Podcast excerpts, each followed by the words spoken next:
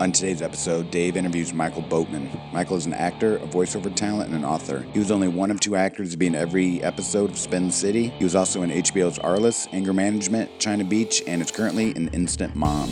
I'm Ian Foley, and this is ADD Comedy. tried to cook while while we were dating We're just so disastrous. And of course, you got this you got this comparison going in your head because it's not going to be as good as what she makes, you know. Right. And it wasn't, and it was, and she sort of very gently always said, you know, you should never try cooking again. Oh, she stopped you from cooking. Can you guys cook well, together? she loves to cook. No, she You don't it's help. her You- you- kitchen. It's her way or the highway. See, for me, much. when I was married, my wife and I would fight in the kitchen, but we didn't need a kitchen to fight. We could have fought anywhere. well, You know, I'm still married, and that's the case. So, how long have you married? 21 years. Jesus, 21 years, my friend. ninety-three, Uh, 90, yeah, 92. ninety-two. 92. I got So- married in '94. I was married for 14 years. Okay. Wow. A long time. That is- Isn't it a long long time? It is. It is. It is, and it isn't. You know. I mean, it's the kind of thing where I look and I, I, I sort of. I'm, I'm sure a lot of people experience this. I sort of look and I think about, you know, the past college days or whatever, and Right. when I do the numbers in my head, I go, "Wow, that's you know, that's a long time. It's Mhm. you know, 30 years or something since I was in college, and you know, 21 years I've been married." But it's in in my head, it doesn't seem like that long. You, if I'm not mistaken, I'm, I keep Mhm. checking this thing because I got to check this thing. Um, Mhm. You were on Spin City for the entire season. Yeah. You mhm, and you and entire Richard, right? Yep. Richard Cotton. And the reason I'm saying that is that's another thing where you go, how long? How many years was that? Yeah. It was six seasons. Six seasons. Yeah, That's yeah. all. Yeah. It seems longer. Yeah. I think. But then again, I'm, I want to also say, talk about we're talking about Yeah. time here, Yeah. and time out here means nothing to me. Yeah, I lived in LA. I mean, I live in New York now, but I lived in LA when Where I got out of college. I live in Westchester County, Mhm. the town of Ossining, actually the town of Newcastle, which is a little. My kids all go to Ossining schools. Mm-hmm. Um, Ossining is famous because it has um, it's it's where Sing Sing is, the famous prison. Sing Sing. Right. So when people used to say in those old, you know, gangster movies about, oh, you're going up the river, you're going to the big house, that's where they were talking about going. Now, you wouldn't think that that would attract uh, people who are interested in their property values, but it's really weird how the neighborhood is so it's kind of completely set off from the prison because it's Mhm. right on the Hudson River, which is Mhm. why they used to say you're going up the river, you're going up the Hudson. Oh, Yeah, and nice. there's like famous, you know, famous movies and famous inmates. I think even guys that are there. I don't know who now because it's there's this weird sort of denial from the kind of middle class population of of, of the town that there is this huge world famous high security prison three blocks away from where all my kids go to school. You would never know it because it's this nice little suburban Right. community, and every and the kids why and beautiful Halloween in the fall, and it's gorgeous, the New York color, and then there's serial killers three blocks away. I've worked in prisons for a year doing theater in prisons. Oh, you know what? I know that about you. yeah. I know that about you. and so when I think about the prisons, because I know Joliet is in, Uh-huh. an, it's it's kind of in a neighborhood. yeah, You know, it's a city. yeah, Um, yeah, yeah. uh, right around there. Um, I've been to Rikers Island, which is just a hor- it's an island, so it's horrible. Alcatraz, of course, is horrible, but yeah. you got all these other little places, and because it, if you're going to think about it, the neighborhoods around prisons are going to be some of the the safest neighborhoods. Absolutely. They're going to be really, really. Oh safe. yeah, the, the So you you bought a house. How long have you had a house? Why did wait? First of all, let me go back. Let's Yeah. go back and just say you, uh, you, you, you never liked L.A. I loved LA. Uh huh. I loved LA. I moved to LA um, in 1988. I got out of college in 86. My very first showbiz job was a film called Hamburger Hill, Right. which we filmed in 1987. Did you did you come out here and got that, or you no, I was still in Chicago when Right. I got that job. I auditioned. I was working for Jane Brody. I don't know if you Right. remember Oh yeah, the I know casting Jane. director. Oh, Jane that was the casting director. Because Yeah. they were saying I read something where it says, "Then you worked for a casting director, yeah, and you worked for one of the Jane Brody, Janes." one of the Janes. One of the Janes. Jane Alderman, Jane Brody. I remember those Jane names. Heitz. Jane Heitz. I don't remember that. Yeah, I think it was Jane Heitz. Really? Yeah. And there was an agent that was a Jane too, wasn't Yeah. there? Like a big agent. Like, Yeah, yeah, yeah. I don't remember the agency or Well, it was wait, wait, but you, agency. you did say Jane Alderman, right? Jane Brody. That's Jane who I Brody. worked for, but I But remember Jane, Jane Alderman well. Alderman, too. Yeah, yeah, yeah. But um, I left Chicago after I got uh, Hamburger Hill and moved to New York because I'm of the generation that believed that you know, being a theater actor and you know, being a drama major in school and all that stuff, that that's what actors did. You went to New York. I didn't. L.A. for me wasn't even on the map originally because I didn't think that that was a place that actors went. I thought actors went to places where they did theater. Because you're a theater guy. Yeah. Yeah. And you didn't know anybody that was not a theater person. Absolutely. It wasn't even people ask me to this day how how I could sort of make that kind of mental split in my mind. But for me, I think I grew I mean, where I grew up on south side of Chicago, working class, What you know, family. in south side, 76 in Halsted, in that area. And it was working class, great neighborhood. I had Right. great, what I think of as a sort I of normal the, just the, I lived the opposite. I lived uh, I lived at Pratt, which is like sev- 68, 7200 north. Yeah, on the south side. On north side. On I the lived north side. I'm Yeah. Yeah, yeah, yeah, yeah. So you lived over there. And Yeah. That's was what you knew. To, yeah, totally a working class sort You of didn't go to Catholic school, No, Mhm. no, there were tons of them around Right. Chicago, but especially that neighborhood. yeah, yeah, Right. yeah. But there were no people in the arts in my family. There were no people in the arts in my did that neighborhood that, I knew of. How did you get? How did you do that? I I so had what's the first thing that you remember where you go, oh, people do that, I could do that? I remember exactly what it was. It was course you do. by the time I was, I started doing um, theater in high school on a dare to meet a girl, Which which, high school? such a stupid stereotypical. No man, say, no man, you know, no, no. What I hear all think the time. most of the people, I think most people get involved yeah, to for me- sex. yeah, oh yeah. Well, that's that makes perfect sense. Right? I had had about two. I'm sorry, what high school did you go to? I went to Calumet Got it. freshman year, Mm. and then we moved. My mom moved us out to the burbs. I went uh, out to a small suburb out there called Harvey, Illinois. Yeah, yeah, I know. It was Thornton Township High School. Uh-huh. And uh, you know, there was Thornton, Thornridge, Thornwood, Thorn, Right. Thornton South, Thornton Fractional, all these thorns. And um, I had it was very one of these weird sort of kismet type stories Mhm. because I had had no interest in theater or performing of any kind, public speaking, any of it. What were you into? Science.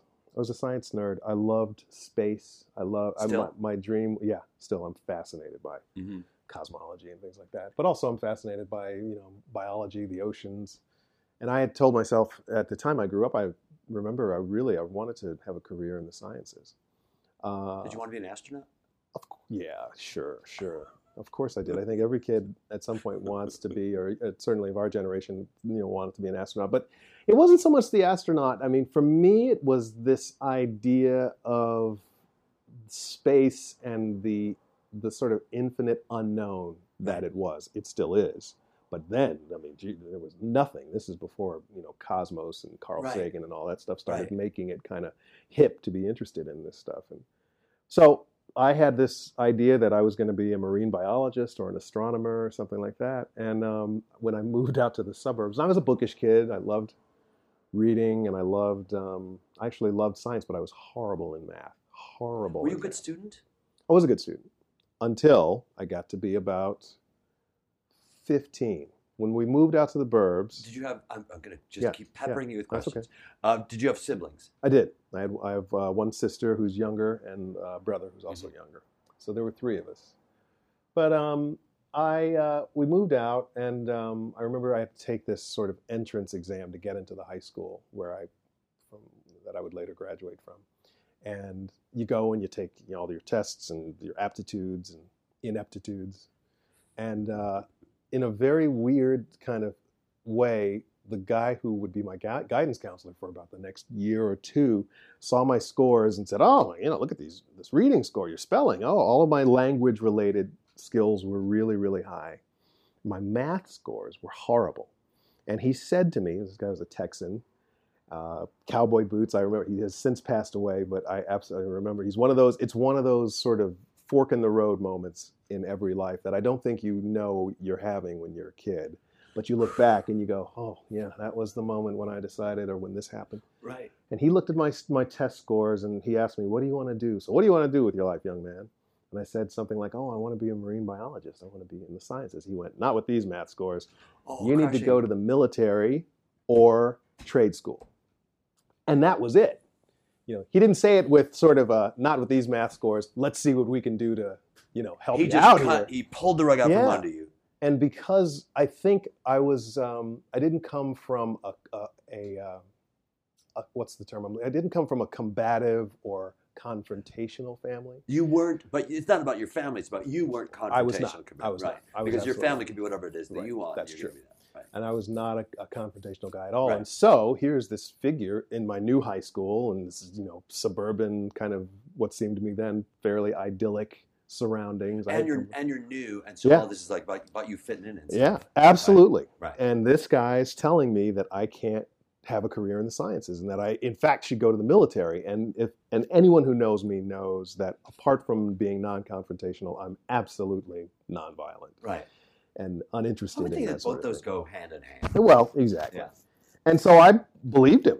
And I accepted that and just thought, well, my destiny has been set. And now I have to figure out w- what trade school I can go to. Wow. Like, And you so like, how old? You're 15. and you Yeah, said 14, something like that. set. I really, And I how did. many how many kids think that? You know what I mean? Yeah, it's it's become some, a little of a, a mission of mine in later years to sort of fight against that and and and, and For you or know- for other for your kids too?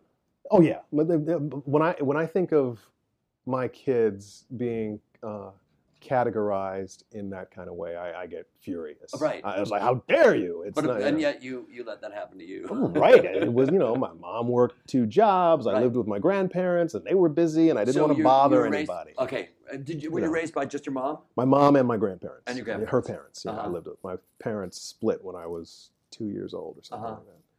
So I was sort of at, and I tell that story to say I was sort of at sea for about a year in school, not knowing. I mean, I had a pretty clear vision No, of no, no, that no, point. I'm going to go back. I'm yeah. just going to go back. Just one second. So just for a second. Yeah. uh, Which is not going to be a second. So um, could it also be that you did you because there wasn't a father figure at home, and Yeah. here's a guy that was that was a, a Mhm. father figure in a way, Yeah. saying this is what you got to do. Yeah. And so maybe if it was a woman, it wouldn't be that. Do Yeah. you think? Well, it would not have been that, and subsequently, I know it wouldn't have been that because he left. That that guidance counselor left Uh-huh. like a year or two later, and he was replaced by another guidance counselor who was a wo- who Uh-huh. was a woman, and I'm actually still in touch with. Thank you, Facebook.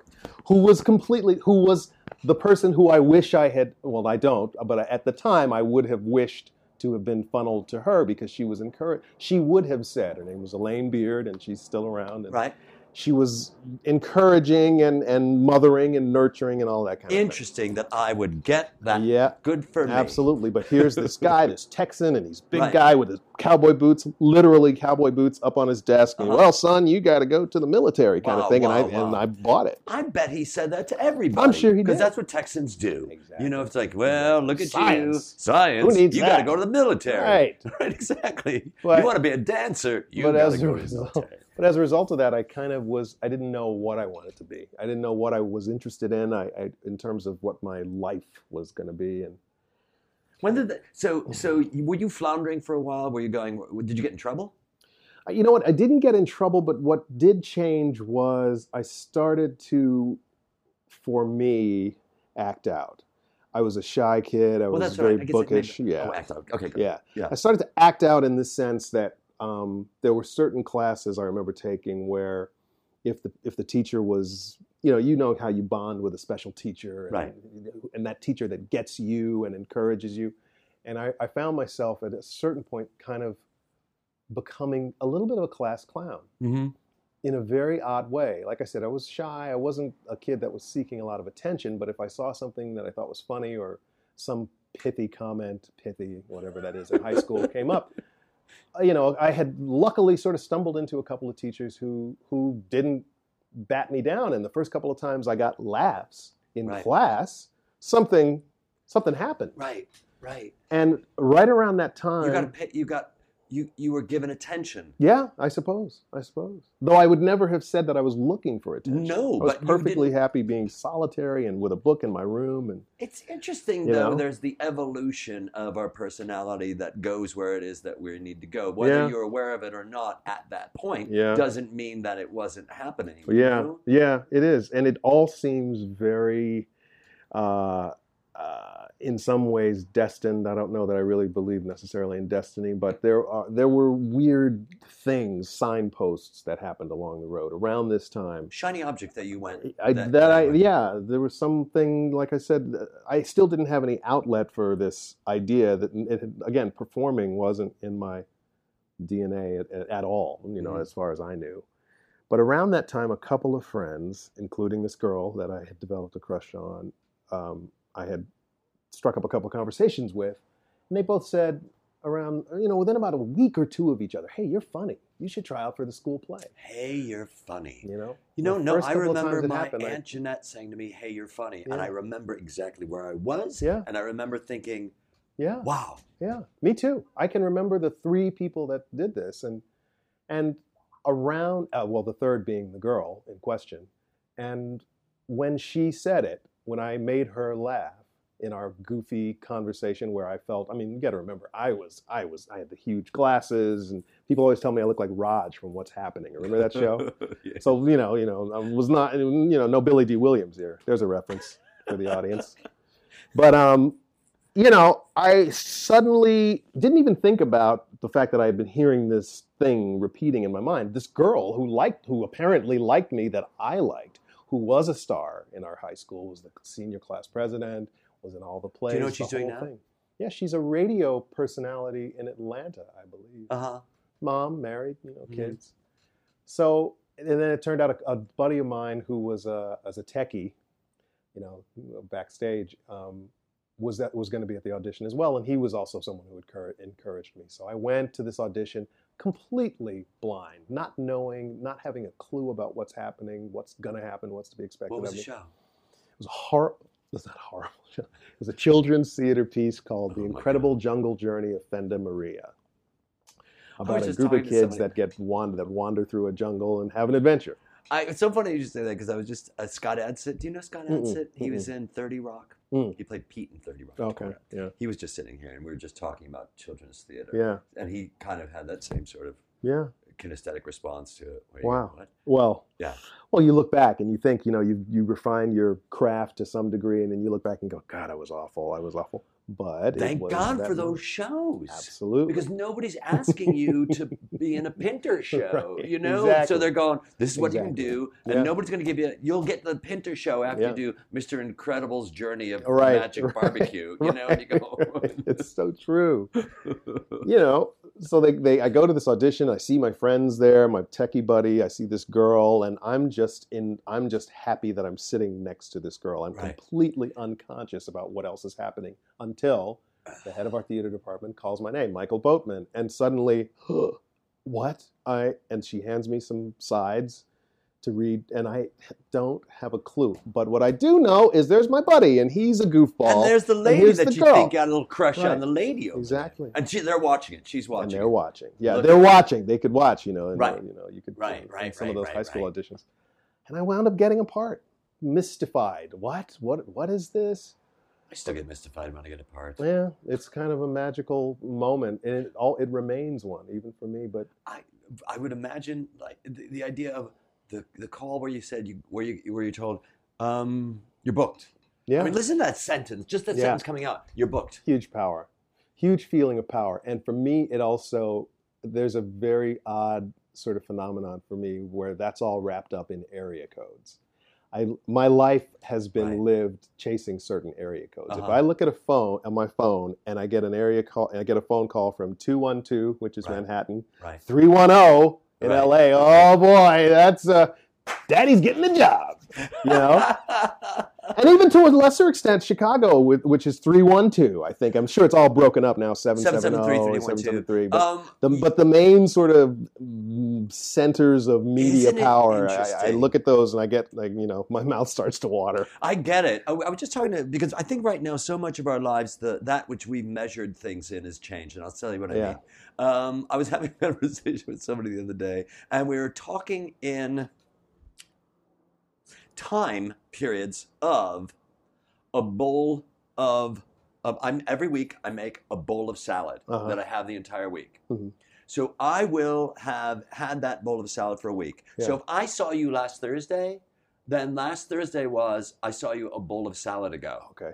All right, I'm Yeah. just looking at that in terms of those sort of things. Yeah. And Yeah. And when you look at like right now, but everything is so fractured in such a way. Yeah, We yeah. certainly don't measure shit in bowls of salad, but I certainly would like to do that. Um, but the idea of what does 310 mean to you? Yeah. What does 213 mean to you? What does 312 mean to you? What does 773 mean to you? Yeah. And we get these things that didn't matter Yeah. years ago. Yeah, yeah. Things that you suddenly that you attach importance to because they're connected to your livelihood. Absolutely. You know? I hear and I- your and your sense of well-being and all of those things clearly, actors clearly, clearly, clearly. attached to work. Or, but I think that also human beings are attached to as well. So Yeah. if I hear my phone ding, I'm like, Mhm. who is that? You know, texting me. Yeah. Um, if I get a phone, I don't know about you. Well, you, you and your phone calls, because I don't. I, I pretty much work by myself. But Mm. if I get a phone call, I get worried Hmm. if I hear the phone ring well, because I don't ever use the phone. ah, yeah, yeah. That happens. That's I'm more traditional, I suppose. And if it's if the phone rings at one in the morning, yeah. Oh, what's Right. going on? you know, right, it's but- not a job.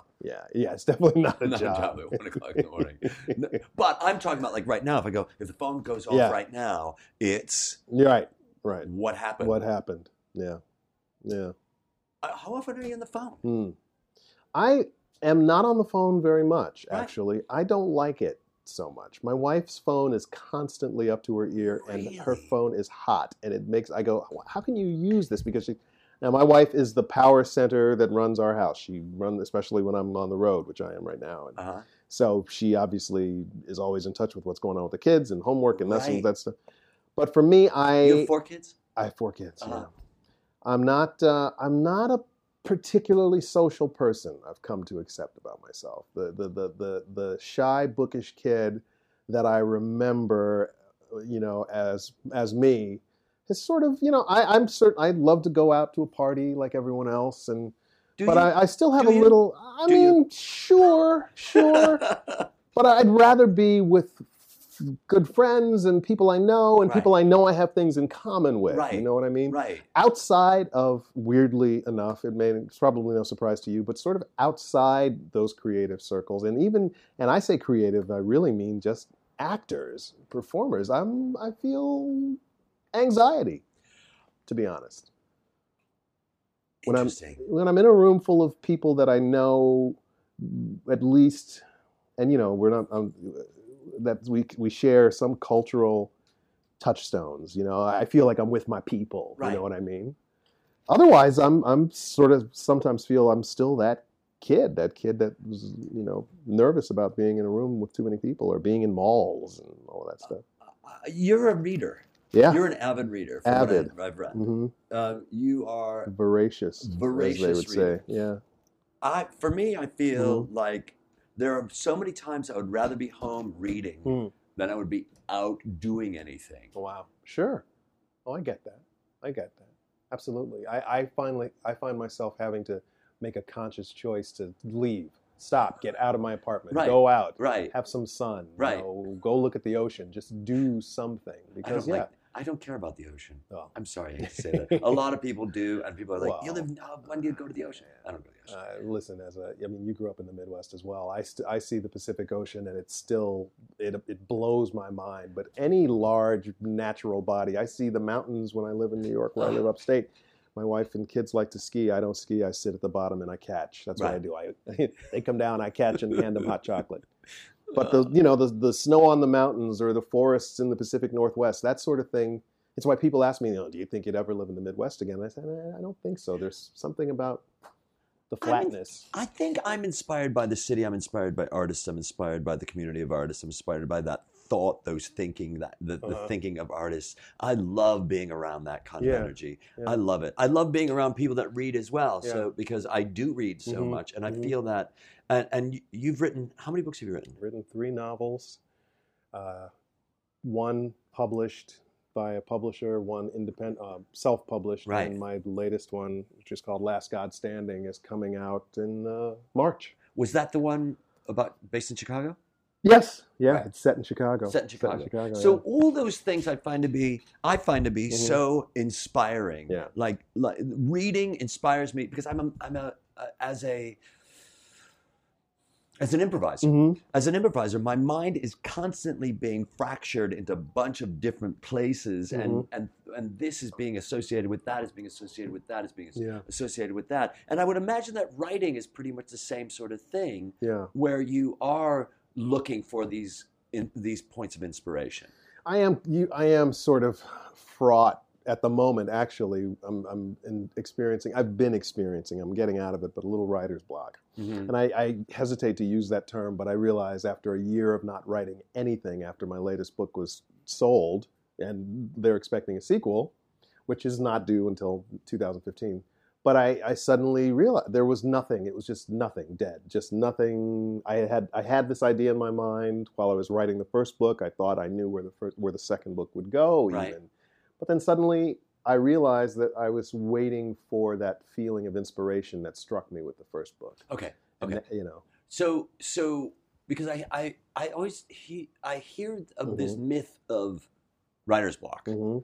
and I oh because I don't know it. Yeah. I I feel like it's a it's a it's it's judgment. Hmm. It's not writer's block. It's expectation block Yeah, because it's not you, you can't be blocked by a writer. You're Yes. blocked by expectation. that's very true. And so it's your expectation block. And once you're able to say it's that expectation block, you're able Yeah. to go, oh, it's just about expectation. Yeah. And your expectations are also what's included in your expectations are you saying, oh, while I'm writing this first book, I know what the second book is going to be. Right. You don't know that. Right. You don't know that. Yeah, yeah. All that you know is what you're writing, and you're writing this one thing. Right. So again, it's not a writer's block, it's an expectation block. No, you're right. In the it's it's true in the sense that um, you you judge. I judge.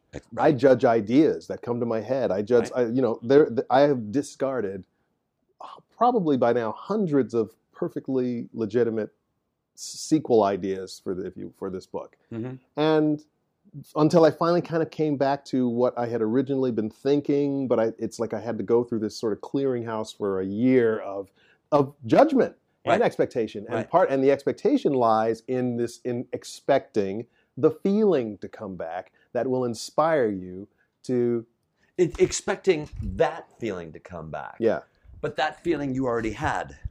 I did I There's a new feeling right that, it, and you don't even know what that feeling is going to feel yeah like. because you're waiting for an old feeling Right. to come and repeat itself Exactly. it never And will just as the love that you have for your wife Mhm. is love, Mhm. is not the same love that you had for your wife 18 years ago. oh yeah definitely So, not. so I, I know that. Yeah. So that feeling, like Yeah. you can't expect to have that 18, that, that feeling that you had oh yeah years ago yeah to be the inspiration feeling or the feeling of inspiration, nor to be the feeling of, well, I don't feel that same way that I did for my Right. wife. I'm gonna, you know, we're gonna Yeah. leave. And it's like, Yeah, yeah, but we get in trouble, don't we, by trying to hold on to or recapture something that's essentially gone. Right. That, that in that feeling. you we surrender that thing Yeah. for this next thing that's coming. Yeah. There's a greatness. or we that- should. Well, we shouldn't. If Yeah. you don't, you know, if, if if the universe is telling you to move on your way, don't be surprised when you show up one day and everything's out of your locker. oh, yeah. You know, where you go, well, how the fuck did I get fired? but isn't that improv? Isn't that uh, the, the sort of core of improvisation too? Isn't what? it just sort of being open within a structure that you understand to what happens? Be, no, I don't know that you have to understand it. Hmm. Because once you understand it, then you're bringing this thing in where you where you start to weigh stuff out in an intellectual way. Hmm. And the moment that the brain kicks in, yeah. you, you're starting to have that judgment. Yeah. What's right? What's wrong? What's good? What's bad? What have I done before? That's what haven't. I done before? Yeah, that's And true. so the writing process seems to me yeah, um, to be very similar to the improv process. yeah. Um, the greatest moments of, for me that I can recall writing have been completely improvisational, and those are and the, the reason I say those are the greatest moments be, uh, is because when I look back at those moments when I'm editing, and the most gratifying feeling of not knowing where the hell did that come from. Wait a minute, that's completely outside of anything anything that I thought I knew and understood.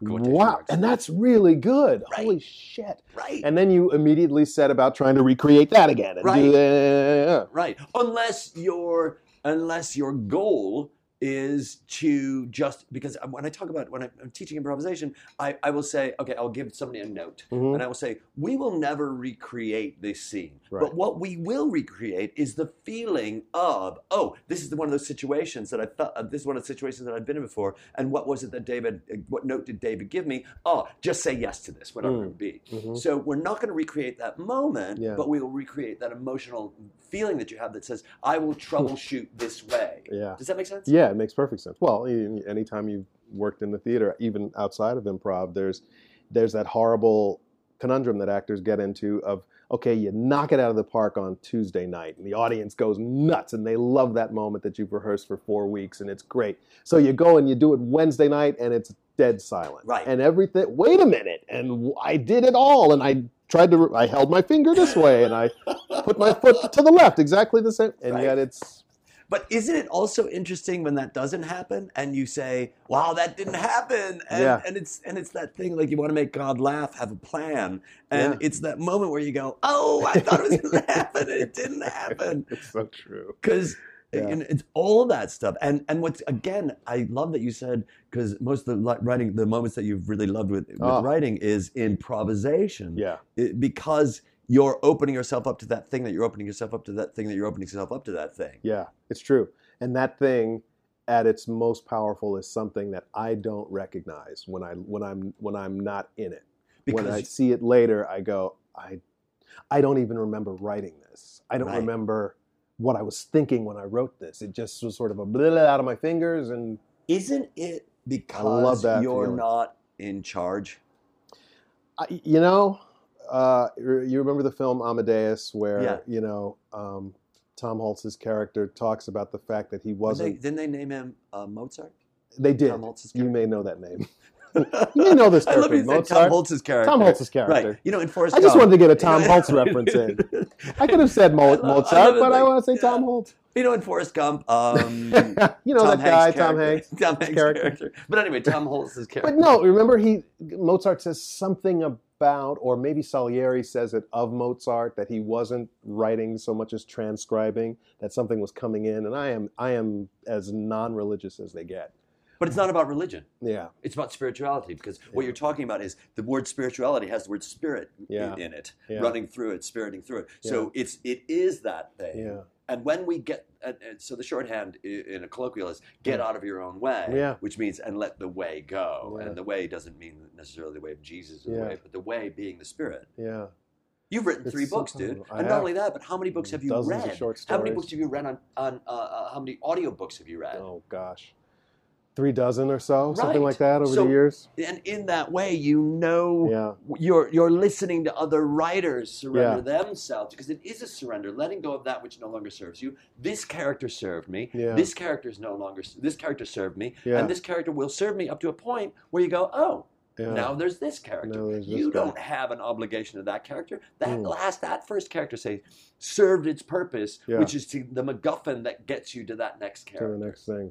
No, it's true. And it's very funny how I'm thinking now about when you asked about the audiobooks and the writing and I in a very odd way I've I've said to someone recently I think that my my career as an actor and my uh, I, my whatever success you can say that I've had, but my choice to become an actor in some ways was not a. I, I once called it a creative misfire, and that's not right because it somehow implies that it was not something that I would have wanted to happen. It's not that it was, but I realized at some point that all of this is still storytelling. Right. You know that the one thing that I can sort of pin back on my child self, my childhood as a kid, that that that maybe said, well, this was where this was all going to end. Was I did watch things in Chicago like Masterpiece Theater. Right. I have no idea why, as a kid, I would sit there on the south side of Chicago and watch Monty Python's Right. Flying Circus and was fascinated by it. And something about all of that, and something about seeing, you know, Derek Jacobi in, uh, you know, it was either, I think it may have even been Julius Caesar, but like on great performances when I was in, you know, I just, something about those, the voices and the words, all of that stuck in my head. And so I think when the, when I the acting thing began to happen for me. I must have been playing something out like that, but I think what initially attracted me was being lost through the television on the, in, in those stories and Right. hearing those fantastic British actors tell those stories or you know live those stories and Right. somehow it's all at, at this age at 49 it's all managed to and now I can sort of parse it out it's all sort of connected to that element of story that I've always been because I've been a voracious reader all my life and now I'm a writer and I'm an actor and it's all sort of wild interestingly connected for me I, I totally understand. I'm I feel like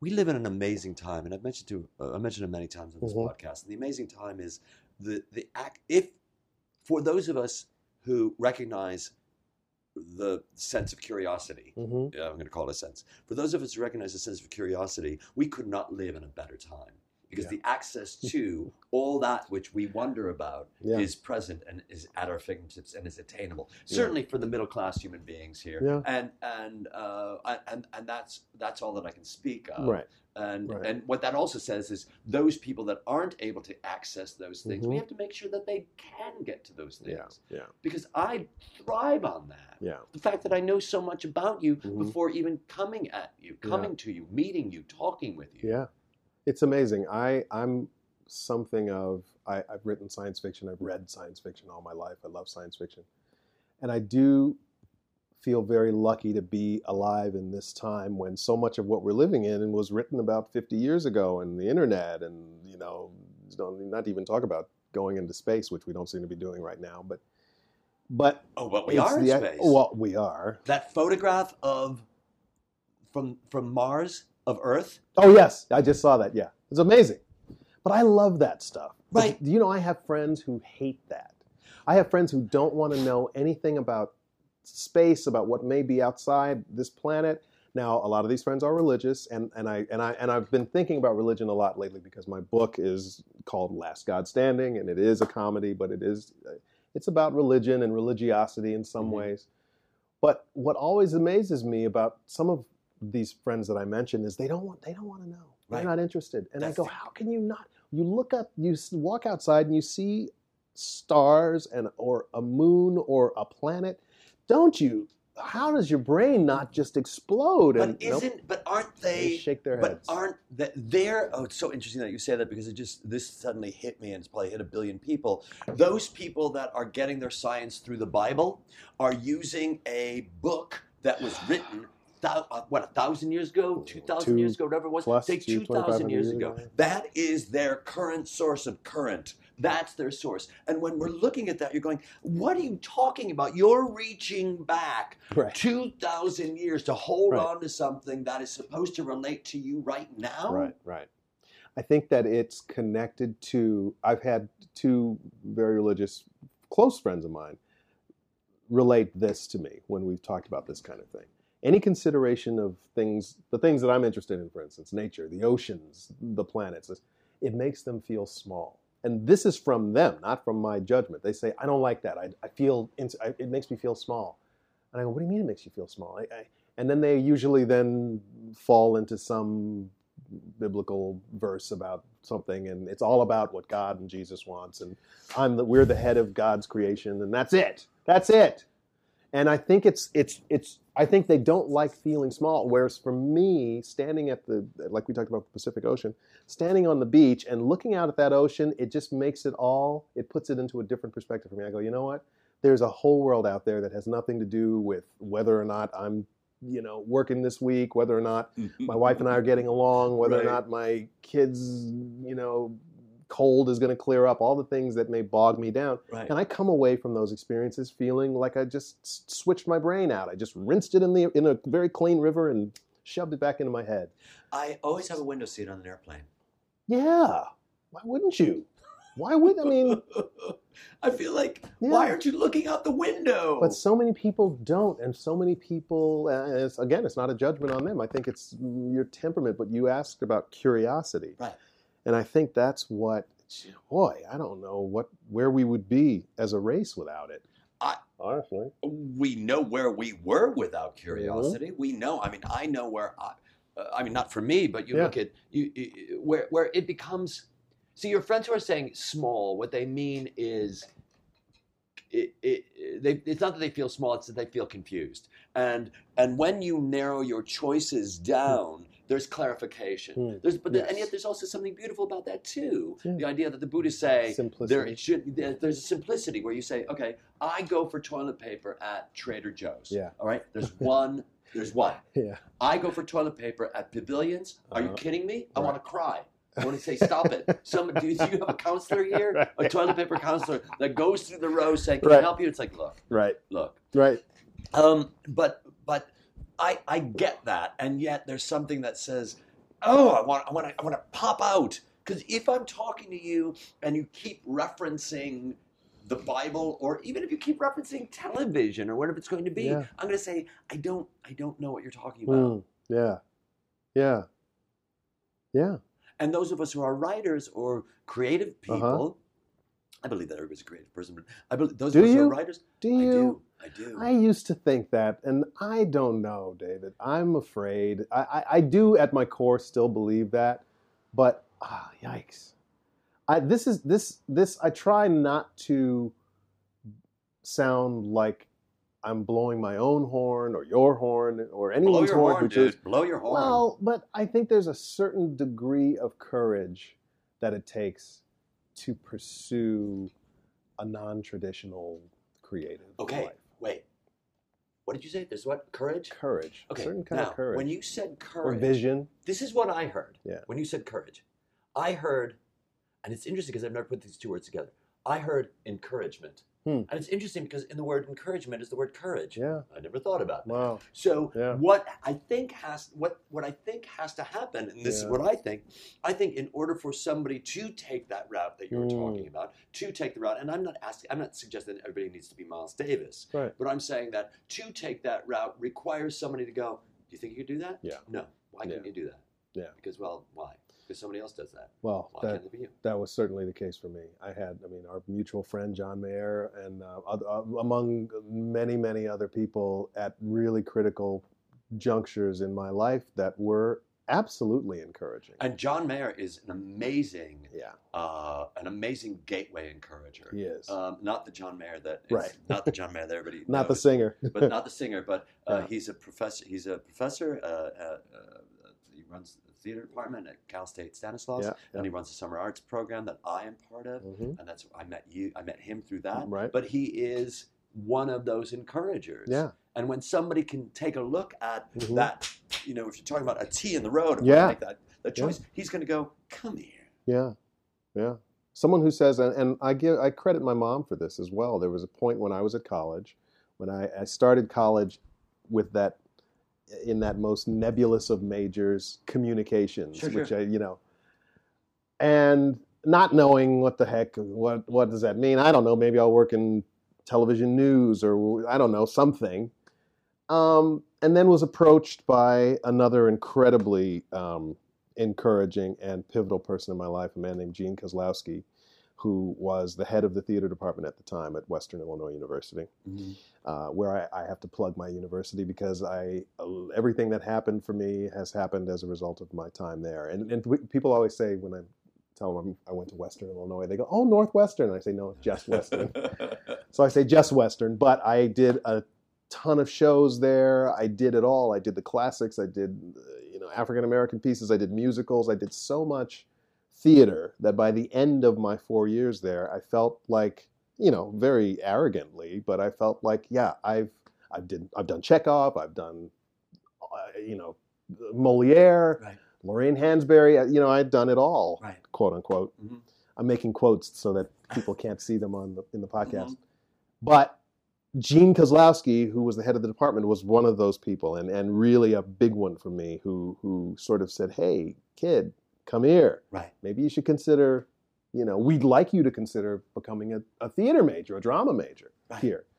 He saw something in me that I certainly didn't see at, at the time, and so you're right about that idea that here was another authority figure, unlike the first guy from my old high school, who seemed to know what he was talking about Right. and put me in some really big parts very early on in school and and uh, okay all Right. right, and and my mom when I went home that year, that summer, to say, well, they you know they told me that maybe I should be a theater major and you know, maybe be an actor or some kind of actor. I didn't have a plan to be an actor professionally. I thought that my plan at that time, even then, was that I was going to go to school and then I would tour around the Midwest doing regional theater for as long as I could take it. Then at some point I'd go to grad school, get my MFA, and then teach. That was what I had then settled on. That was what my my plan and my dream was going to be. And Look my how- mom look thought, look at how small that dream is. yeah, I, Uh, not, not small, but um, I, I- would say small. you that's know, okay. Yeah. I mean, but you know, I mean, the experiences that I'd had up to that point, just at school, just on stage, in an improv troupe that John formed, touring around our town and our you know, other towns, Friday nights, drunks, people hurling peanuts at us, but making people laugh. Right. It was, it was, it was, it just got into my head and unwrapped or uh, things that just you didn't even know were there. And so this was, it was a whole world. It opened up a whole world for me. You use this word. You use this word, and and you use a word that was like it too, but I'm going to say that this word. You use the word arrogant. Huh. The the idea that you leave and it sounds arrogant, Mm-hmm. but and whatever it was that you said, just in regards to all the shows that you did. Yeah. Why do you say that? Why is that arrogant? Uh, because I don't think it's fair. I don't Huh. think it's fair to you. Huh. I don't think it's fair to you. The fact, and and because I, don't, from what Mhm. you told me, Mhm. uh, from what you mentioned about uh, you don't want to rock the boat, you don't want Right. to cause trouble, Right. that sort of thing. Right. I don't think it's arrogant. I think arrogance is is your ego saying, "Don't give yourself credit." Because Yeah. that is unseemly. huh. Because I feel like Yeah. whatever it is that I've done, I'm going to tell you about it. Wow.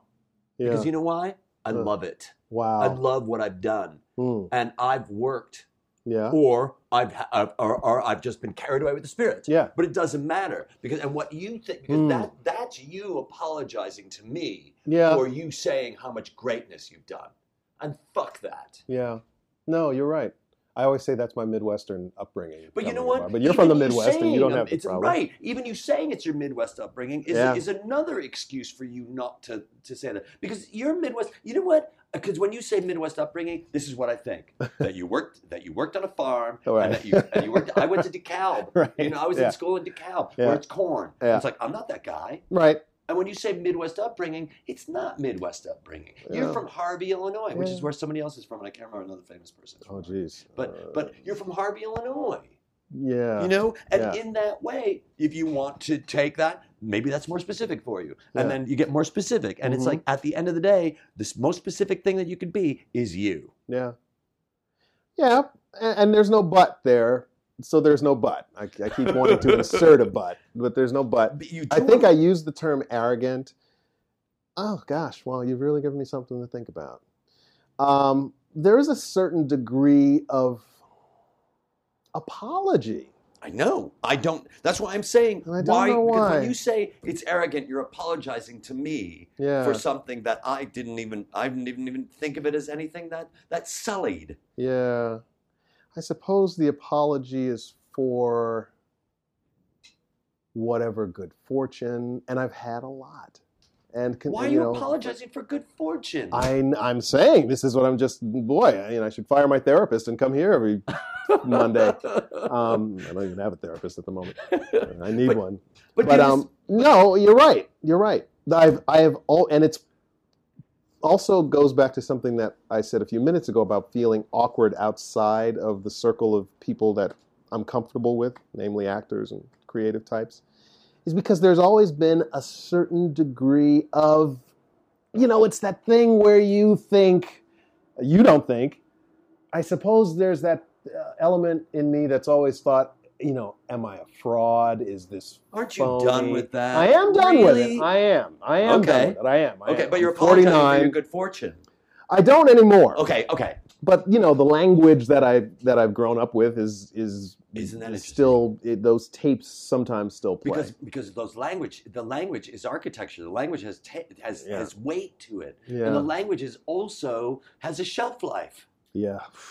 Well, that's that's that's true. I mean, the, the the happiest thing I can say about that is getting to probably around uh, I'm 49, so maybe I was 42 or three when I suddenly started to to glimpse that there was a possibility of not hating myself, not not you know a possibility not- of not hating yourself. Well, I'm not yeah. laughing at you. I'm just No, I know, no, but Yeah. not not not of of of you know I don't want to say anything as as sort of corny sounding as loving yourself. But, but I'm there's not another thing that you're apologizing for saying that you're loving yourself by know, saying but- it's corny. Mm, because isn't it? No, It's corny. no, Oh, no. it's corny. No. It's Oprah stuff. I love myself. What does that don't mean? You, don't you? I actually you? do. I know I actually you do. and that's what I'm saying. I do. For me, I I, feel do. like for me, I feel like this. Yeah. Okay, I am my own best friend. That is it. I am my own best friend. And if I don't love me, nobody else can love me. That's Yeah. one, two.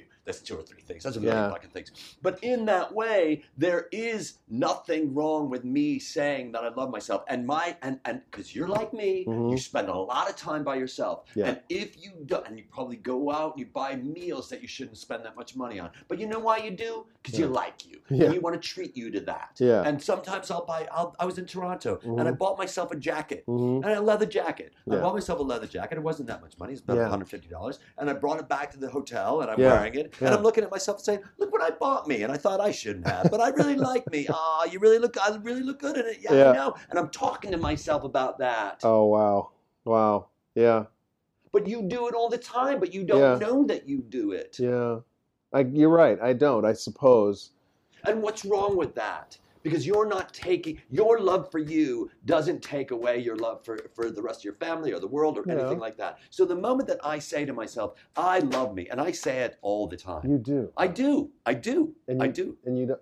You, you, and clearly, you don't, and I understand why you would say that. But I, I suppose I think I feel silly. I would feel silly. Who am I talking about? What- Who? who are you self? What self? There's no. It's But- just me. It's just Right. this. It's not so if it's just you, why not you tell you? Because there's nobody else that's gonna tell you that. right. Right. Right. And it's and it only is silly because I think society hmm culture, certainly our culture, and I know it's our culture says you can't do that. The seven deadly Right. sins say it's a, whatever. It's one of those. I know it's one of those. I don't. I can't think of it Writing right now. But it's them one right of now. those. Or you look at the mirror, Pride, or yeah. right? Yeah. But you know what? We're also Yeah. we're motherfucking blessed, man. Yeah. We are blessed. You are blessed. You Yeah. work doing. Yeah. You know what job you got? You got the job of being you. Yeah. You you got that job, and somebody thought that you should have it, and Yeah. you got it. Yeah. Yeah. And every once in a while, you true. give yourself a raise or a bonus, Yeah. don't you? Yeah. And I'm not being cute. No, here. yeah, absolutely. I never thought of it that way, but you're right. Because it's not like acting these days is the kind of, you know, transformative method based thing that we grew up reading about, you know, with the, you know, where you have to speak differently. I mean, I don't find uh, anyone other than Daniel Day Lewis doing that kind of performing. So you are on some level kind of always playing yourself, playing elements of yourself across everything I've done. I well, you bring you Recently. to everything, Right. And that spirit that drives you and makes you look at or read, and particularly because you're you're you're reading a book that Mhm. wasn't made into a movie, Mhm. and so you're reading this book and you're interpreting this book from the the world that you have around you, Yeah. right? Yeah. And that world that you have around you is soaked in by you. by you. Yeah, it's so true. Yeah, I think that I I have you know grown up. I grew up with what would be called modest people. That's it. You know, people who didn't you didn't you don't make a fuss. The biggest thing I tell people all the time, I laugh about having having grown up in Chicago, lived in L.A. for ten years, and now living in New York. I feel like I've seen the big the major chunks of the big cities. I mean, there's obviously tons more, but in terms of the culture, you know, Mhm. each one of those cities is very different, as you know. And I've seen the the, the elements uh, of, of New Yorkers that Chicagoans look and say, well, they're pushy, they're mean, they're they're rude, they're this. Or LA, they're fruits and nuts and wackos and all that stuff. And then the Midwest, it's funny that you don't hear those other two towns talking about Chicago. No, you don't. You know, Unless I mean, you know, Right. other than to say how nice everybody is. Well, And I'm that's sure who that's you true. hear. When they're in front of you, they say that. Yeah. Behind your back, they might go, you can't trust them. You know what I'm saying? You just Right, cannot right. trust those Chicago people Yeah. because it's the city of big shows. Right, show yeah, yeah, that's right, yeah. But I, I Damned what. Obama. right. Right. I and I look at I look at I totally understand what you're talking about, and yet I feel like when I get to the airport Yeah. and we're all in the airport, Yeah. I don't know where anybody's from. No. And I sit Sure. and I will talk to somebody, and I won't Yeah. know where they're from. Yeah. And the minute that they tell me where they're from, like, okay, they're fruit and nuts, or are they the city of big malls? You know, what are they? in that? Because I don't know what they are. Big shoulders. Right. Corn fed. Right. More whatever. Yeah. That and and well, that's I- judgment, isn't it? That's it's a, really like ju- you talk and about it's self judgment. We do it to ourselves, and I also I look at so so much like you've mentioned the Midwest a lot. Mhm. I never call myself a Midwesterner ever Okay. because I just don't know Hmm. what that is. But then again, I don't say, well, you know me, I'm a Jewish guy from West Rogers Park. Like I don't want you to I'm I don't Yeah. want you to pigeonhole me. Peg Why like am that. I right? Yeah. Why am I gonna have myself pegged in that way? Well, I think that there was for me some value in setting myself apart or something. You remember there was a period when I started, when I got to New York after uh, Hamburger Hill, and that was 1988. There was, um, or 87. There was still a, there was a little kind of energy of being, if you were from a, an actor from Chicago, Right. it was great because Malkovich was from Chicago, and you know, uh, all tons of people you know, obviously, but all, you know that that whole crowd from Illinois State, you know, um, what's her name? What's the actress? Joan Joan Allen? Allen, and Right. you know all these Laurie great people. Gary, um, Right. yeah, Laurie Metcalf, and Right. it was kind of cool in New York at that time to be an actor from Oh, Chicago. that's right. That was where You remember Balm that Gilead period? was back there then. Was Yeah. that was that Balm in Gilead I think so. Or was it oh, but there was Balm in Gilead was there. Right. from um, Steppenwolf. Was that Yeah, Steppenwolf? Yeah, doing there. So I remember also sort of thinking, oh, that's what sets me apart. I'm not a New Yorker. I'm not an LA guy. I'm the Midwestern guy. I'm the nice guy and the nice black guy. You know, all that bullshit that you just sit and you look now and you just go, oh, what, a, you know. But uh, it's, you know, I None suppose that you, you really attain a certain degree though. of self awareness when Right. you attain it. Say that know. again. I think you attain a certain degree of self awareness, or you don't. But right. I, I, like I said, I feel like around 40, I started to really look at all these judgments that I had made about myself, Right. you know, and about the world and everything else, and started to just go, oh, I'm tired of all of it. It's just horseshit, and it and it and it prevents you from having the conversation in the airport with the guy, Right. or not having the conversation. That's my thing. I've been happy recently to be able to choose not to be nice Right. sometimes because I don't feel like it. I don't feel like extending myself to this perfect stranger who, for whatever reason, but as a Midwesterner, as I used to say, Right. I always had to, to be that guy. you Right. know? Right. Because you're an ambassador representing a bunch of people who don't give a fuck about you. it's so true. Who's watching? Who's Nobody. watching? And who's watching? Who's gonna? Are you gonna go back to the meeting of the Ah. Midwestern people? Where is Yes. that? Where does Uh, that yes, take place? yes. It's like, uh, but that's one of the reasons that I have uh, a, a, a, a pass to the Admirals Club uh, Uh-huh. for American Airlines because that way I could go. I'm going to step away from everybody. Yeah. I'm going to sit at the bar, get free drinks at the bar, and boy, I like Well, it's knowing, you know, an acting teacher of mine years ago, literally now decades ago, told me something very critical about that bears on this. He said to me um, during a review process, I was still in college, and I had I was the a little bit of a sweetheart. I did all these great roles, and you know, had won an award at the Kennedy Center, the Irene Ryans. Oh, you won an Irene Ryan? I did win an Irene Uh-huh. best for supporting actor that year. Um, What, in what show? uh, it was scenes. I was it was scene work. I wasn't in a play that Great. I right, went of as a scene of. I've judged the Irene Ryans. Yes. Okay. Yes. Yes. Yes. yes. it was a great experience. So I came back from that, you know, fifteen hundred bucks, and you know, oh my god, and and and and this is this is my senior year, and so and I had done, you know, Prospero in The Tempest, and I had done Purlie and Purlie Victorious, and I had done Oberon and Midsummer Night's Dream, and crazy roles that I, you know, No wonder you're arrogant. oh, right, exactly, but not admitting it. Right. And so, you know, I sort of remember thinking of myself kind of as as the uh, uh, one of those kids. You know, every college theater department has those kids. I think those kids that you know, one of them's going to get a good role. They're going to, you know, and they'll Right. be good. Right. And um, one of my teachers, John Tabinski, who is no longer teaching, I think. I think he may actually be in Los Angeles. He was the dark lord of our theater department. He was the guy that everybody was afraid of Snipes. because he had no need to make you feel good about Right. anything. He was the most critical. Right. You you know, in the acting classes that he taught, you really wanted to do, you wanted to please him. Right. And conversely, or at the same time, not conversely, if, if you pleased him, you also knew that you had done, you had stepped out of yourself in some Sheldon way. Patinkin is that guy in Yeah. Chicago. Really? Yeah, keep going.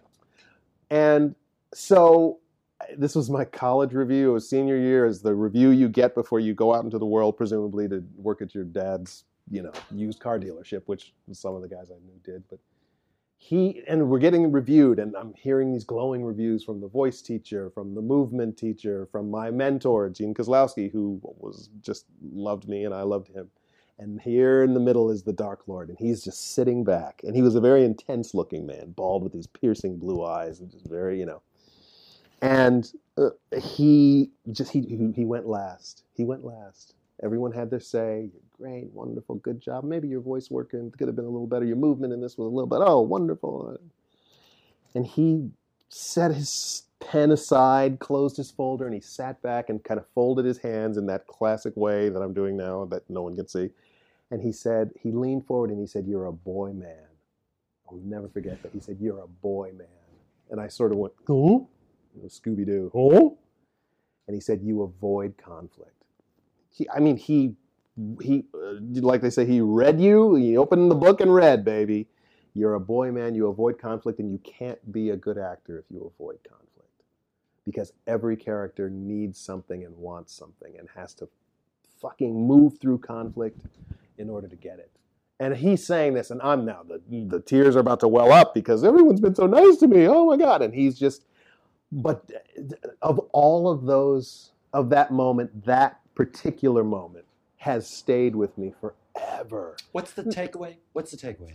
Takeaway being that I don't know actually still. Isn't this the day. takeaway I don't know. don't Dave. avoid conflict? Is that the takeaway? Well, Or, yes, but I mean, is that the you know? yes, for me, that's if it's so stuck- easy to say. so okay, fine. Then let's say this: What does that mean? if the, if it's not if it's not a, a you avoid if it's not don't avoid conflict, then what is it that he's asking you to embrace? what is he asking you to do? exactly? Because- Plunge right- into conflict? No, because I think he's asking you to live your life fearlessly Mm. and to know that you are not in control of anything. Because Hmm. every character going into a scene, any character going into a scene, any character that you've written, Yeah. Um, that you've read, that you've read aloud, is going into something going, I have no idea what's going to happen. Yeah. But in order for that character to be someone that's memorable, Yeah. you've got to say, they made that choice too. Mhm. Embrace that fear. That moment, yeah. Embrace that moment, embrace that fear, embrace that unknown. Yeah. It's true. Wow. And look at all the characters that you just you just rattled off. Yeah. All of those characters were about not not just the conflict, but what I call pressure, tension, and dynamic. That pressure them going into that thing. That that dynamic of that character against that character. Yeah. That's you know? funny. I call it pressure cooking pressure cooker storytelling. That's. Exactly. But that's it. And then you Yeah. go, ah, Yeah. and then you build it up again, Yeah. and it's all about gas. But isn't it funny that I've played those parts and yet I I have certainly avoided mean maybe that's why we become performers is that you're enacting something on stage that you can't do or don't know how to do in real life. But that's the whole thing. For me, when I'm looking at somebody going, what are the choices that you want to make? And how many times have I said to, a, to an actor, why are you standing there? And he says, Mhm. it's comfortable. I said, are you on this stage to be comfortable? Yeah. Or are you on the stage to be off comfortable? Hmm. And I know that that's not a word, but I'm just saying it's Yeah. off comfortable. Yeah. Yeah. Well, you're on stage certainly to be off comfortable because that's what's interesting. Right. Yeah. There's dead center, and then there's everything else that's not there. Yeah. And where are you going to stand? And what are you going to do? And what's going to be comfortable? Yeah. And have your fucking back to the audience and mumble if you want, Mm. but know that you're doing it. Yeah. Because the moment that you don't know you're doing it, you're fucked. Yeah. It's over. Yeah. It's got to be on purpose. I like that. I Yes. like thinking about that way. This is all on purpose. This is all on purpose. in a performance or in a- Exactly. you know, right. even in a piece of writing less so because writing can be more uh, stream of consciousness because you're editing you're going to edit something anyway and you're going to shape it and chip it away and Listen to what you're saying. get to the core. Listen to what you're saying. what am i saying You're saying you, you, you, you got over the, the, the block. Yeah because it's all about because you're just saying you get stream of consciousness and this is the same person that said that they're going through a writer's block yeah but you know what you have to do stop calling it that stop looking Oh, at that in that way yeah, yeah. sorry right. you're right You no know? You're right. because right there, it's you Yeah. know what has to happen. Yeah, you're right. I even hesitated to call it writer's block because I didn't want to put that. But you've already called it But. I have, Once you yes, called it, a get to time. look at it, and then you get to go, "Oh, I don't need that because that's not true." Yeah. Wow. Wow. You're good. You're good, Doc. uh, let's stop there. Thank you for listening to the ADD Comedy Podcast. For Dave Rozowski, I'm Ian Foley. If you'd like to see one of Dave's improv shows or one of my stand up shows, you can get that information at addcomedy.com. If you want to take a class with Dave, that information is located on his website at davidrozowski.com. You can also follow Dave on Twitter at drozowski. Today's episode was sponsored by Troubadour et Restaurant Movie. a new movie by Group Mind Films portraying an accurate, sometimes funny, and sometimes cringe inducing glimpse at restaurant life. Troubadour et Restaurant Movie. Available to watch in its entirety online for only $5 at groupmindfilms.com.